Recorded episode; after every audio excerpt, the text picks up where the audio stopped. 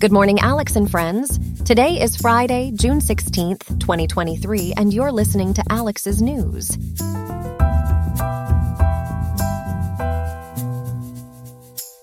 Coming up on Alex's News, we have a lot in store for you.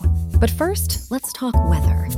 Today in Riverside, the high will reach a comfortable 81.4 degrees with a low of 63.1. In our top story, a Russian cyber extortion gang has breached the Department of Energy and several institutions using a file transfer program, raising concerns about potential data exposure. We'll have the details on this alarming development. Also, we'll be discussing the unveiling of the real numbers behind the $50 billion opioid settlement payouts. Find out who's receiving the funds and how it aims to address the ongoing crisis. In a world where obesity rates are soaring, we'll explore the extreme measures teenagers are resorting to combat weight gain. From weight loss surgery to the use of drugs, we delve into this concerning trend. And finally, there's a heartwarming story about a stranger's kindness. Join us to hear how that act of generosity saved a father's race against time to reach his ailing daughter.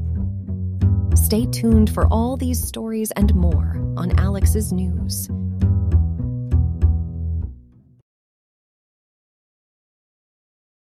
Our top story today focuses on a major cybersecurity breach that has struck some federal agencies, including the Department of Energy. Joining us now is our reporter, Antony, to give us more details. Antony, can you break down what we know about this breach? Absolutely, Connie. A Russian cyber extortion gang called the CL0P ransomware syndicate has successfully breached the Department of Energy and other federal agencies. It's important to note that they accomplished this by exploiting a file transfer program known as MOVEit. While the impact of this hack on the affected agencies is expected to be minimal, other industries and institutions have also been hit. Can you tell us more about this CL0P syndicate and their modus operandi? How do they typically target their victims? Certainly, Connie. The CL0P ransomware syndicate has gained a notorious reputation for targeting file transfer programs to conduct their extortion schemes. They don't discriminate in their targets, going after a range of entities such as government agencies, corporations, and universities. As for this specific breach, the ransomware gang focused on exploiting the MOVEit program, which is widely used for securely sharing files containing sensitive financial and insurance data. This breach surely raises concerns about the exposure of confidential information. Can you explain what kind of information may be at risk and the potential consequences? Absolutely, Connie. The breach has indeed sparked concerns over the exposure of confidential information. In this case, since the focus was on MOVEit, sensitive financial and insurance data is particularly at risk. Imagine files containing financial records, insurance policies, or other sensitive documents being accessed by unauthorized individuals. The potential consequences could range from identity theft and financial fraud to other forms of criminal activity exploiting the stolen information. Is there any indication that this attack is a coordinated effort by the Russian government? And has there been any compromise in the U.S. military and intelligence community? At this time, there is no evidence to suggest that this attack is a coordinated effort by the Russian government. It's important to highlight that the CL0P ransomware syndicate operates independently, although they are based in Russia. As for the U.S. military and intelligence community, there is no current evidence of compromise. It seems that the breach has primarily affected federal agencies outside the military and intelligence sectors. What challenges do the victims of this breach face in coming forward? And how does the absence of federal data breach laws complicate the national response? Victims of this breach face several challenges in coming forward. One major issue is the absence of federal data breach laws in the United States. This means that there are no specific regulations requiring agencies to disclose such incidents. Complicating matters further, different states have inconsistent disclosure obligations, which adds to the confusion and lack of a unified response. The Department of Homeland Security has urged victims to report the incident, but without a federal data breach law, the national response becomes more complicated. The CL0P ransomware syndicate claims to have stolen sensitive data from various victims and threatens to release it unless a ransom is paid. Can we trust their claims about deleting stolen government and law enforcement data? That's a great question, Connie. At this point, it's uncertain whether the claims made by the CL0P syndicate regarding the deletion of stolen government and law enforcement data are true. It's important to approach their claims with caution, as ransomware gangs often use such statements as a tactic to put pressure on their victims. Verification of these claims is necessary, and authorities and affected agencies will undoubtedly be investigating the extent of the breach and the validity of the syndicate's threats. While this breach may not be considered a significant threat to national security, the potential exposure of sensitive financial and insurance data raises broader concerns. Can you elaborate on those concerns? Absolutely, Connie. Although this breach is not believed to pose a direct threat to national security, the exposure of sensitive financial and insurance data carries broader implications.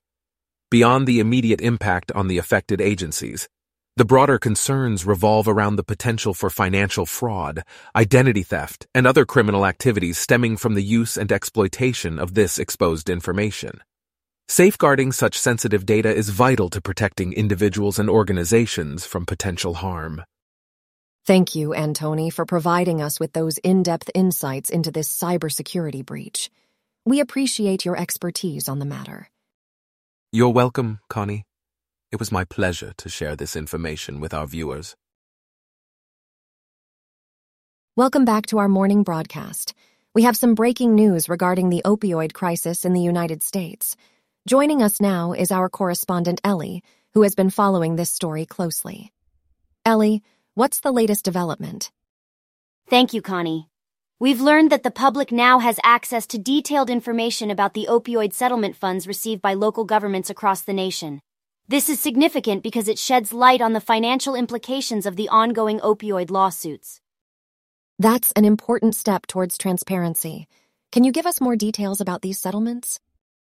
Absolutely, Connie. Thousands of local governments in the U.S. are receiving over $50 billion in settlement funds as part of the ongoing opioid lawsuits. The exact dollar figures allocated to each city or county for the years 2022 and 2023 have been obtained by KFF Health News. Previously, it was quite challenging to obtain this level of specific information.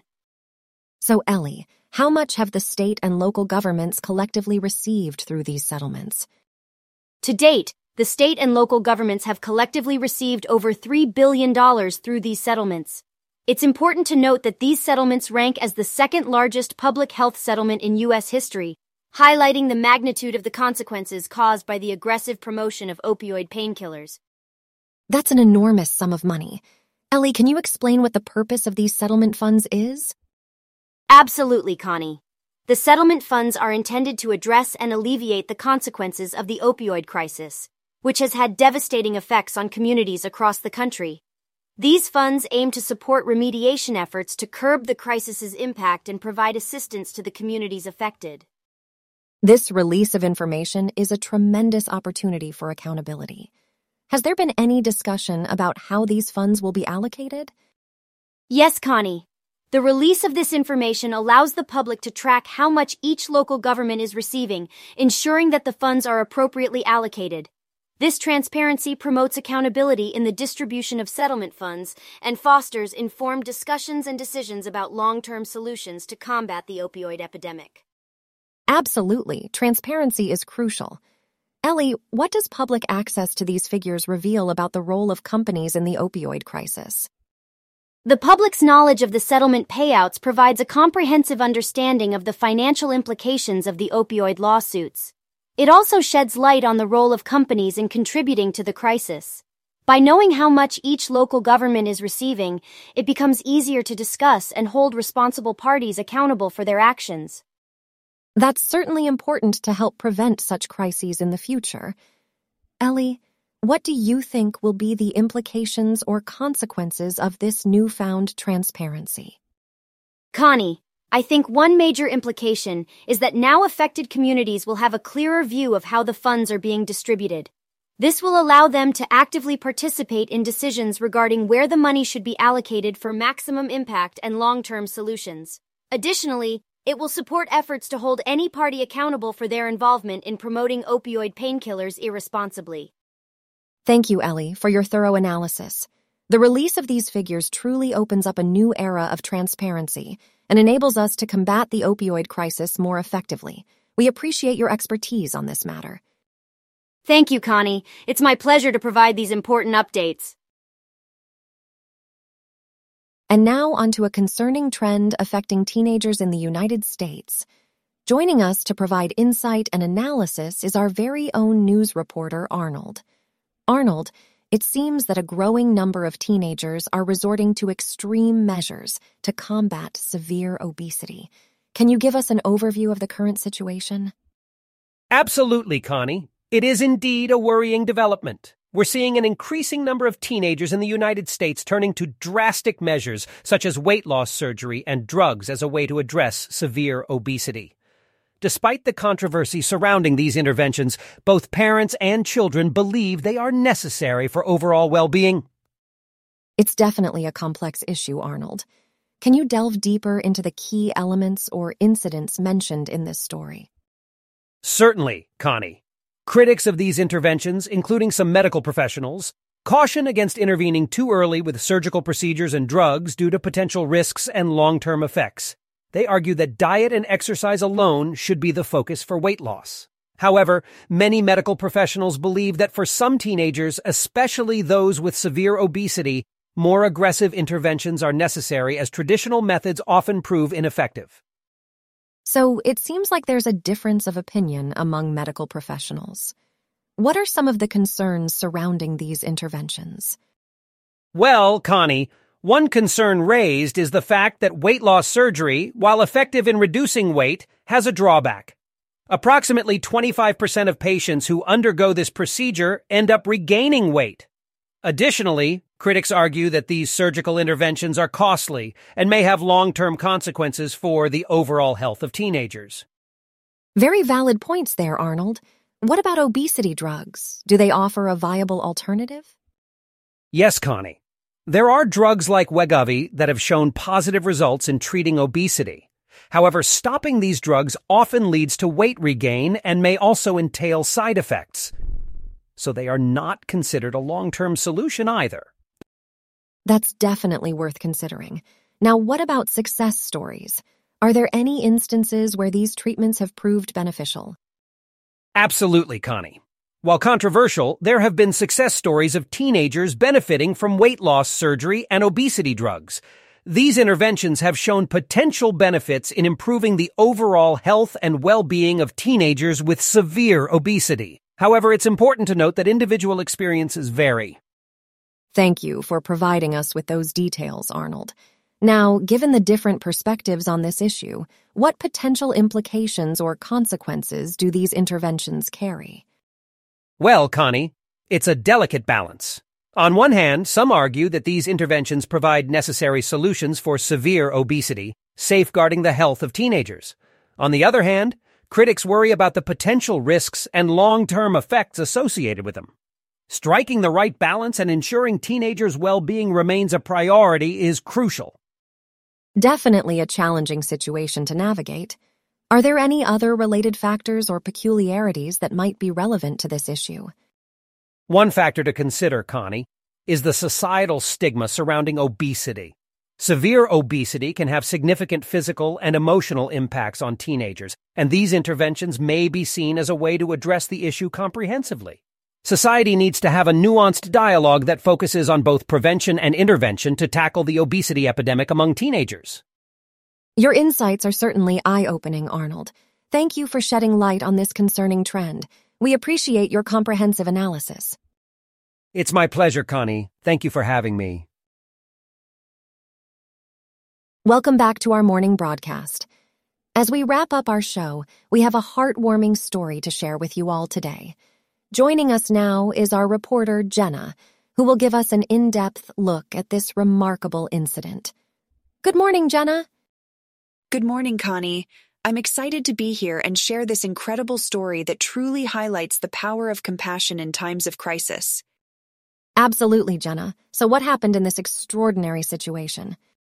Well, Connie, the story revolves around Daniel Willingham, a desperate father living in Central Virginia whose daughter Esprit was admitted to the pediatric intensive care unit in Toronto. Understandably alarmed, Mr. Willingham quickly headed back home to be with his daughter. It must have been an incredibly stressful situation for him. But, Jenna, what obstacle did Mr. Willingham face when he tried to board a flight to Toronto? That's right, Connie. As Mr. Willingham was rushing to catch a flight, he realized that his passport had expired. Unfortunately, an expired passport would prevent him from boarding the plane and reaching his daughter in time. That sounds like a nightmare scenario. But then what happened, Jenna? Well, Connie, in a stroke of luck, Mr. Willingham's pediatrician stepped up and made an urgent call to the State Department, explaining the dire situation and pleading for their assistance. And did the State Department come to his aid? Yes, Connie. Thankfully, they did. The State Department was not only sympathetic to Mr. Willingham's predicament, but they also saw the urgency of the situation. However, there was still a hurdle to overcome. What additional challenge did Mr. Willingham face, Jenna? Mr. Willingham was instructed to complete the necessary paperwork at a State Department office in downtown Washington. Unfortunately, time was against him. The office was on the verge of closing, and it seemed impossible for him to reach there before they shut their doors for the day. So, Jenna, how did Mr. Willingham manage to obtain his new passport despite the tight deadline? Well, Connie, this is where the story takes a heartwarming turn. A compassionate young man working in the State Department office recognized the urgency and the desperate situation Mr. Willingham was facing. With great empathy, he chose to stay behind, defying the closing time, and decided to wait for Mr. Willingham, ensuring that he could obtain his new passport. That is truly remarkable. So, did Mr. Willingham make it to Toronto in time to support his daughter? Indeed, Connie. Around 8 p.m., just in the nick of time, Mr. Willingham reached the State Department office and was able to secure his new passport. He caught a flight, and that same night, he was able to be by his daughter's side at the hospital, offering the support and love she needed during her critical time. It's such a relief that Mr. Willingham was able to be there for Esprit when she needed him the most.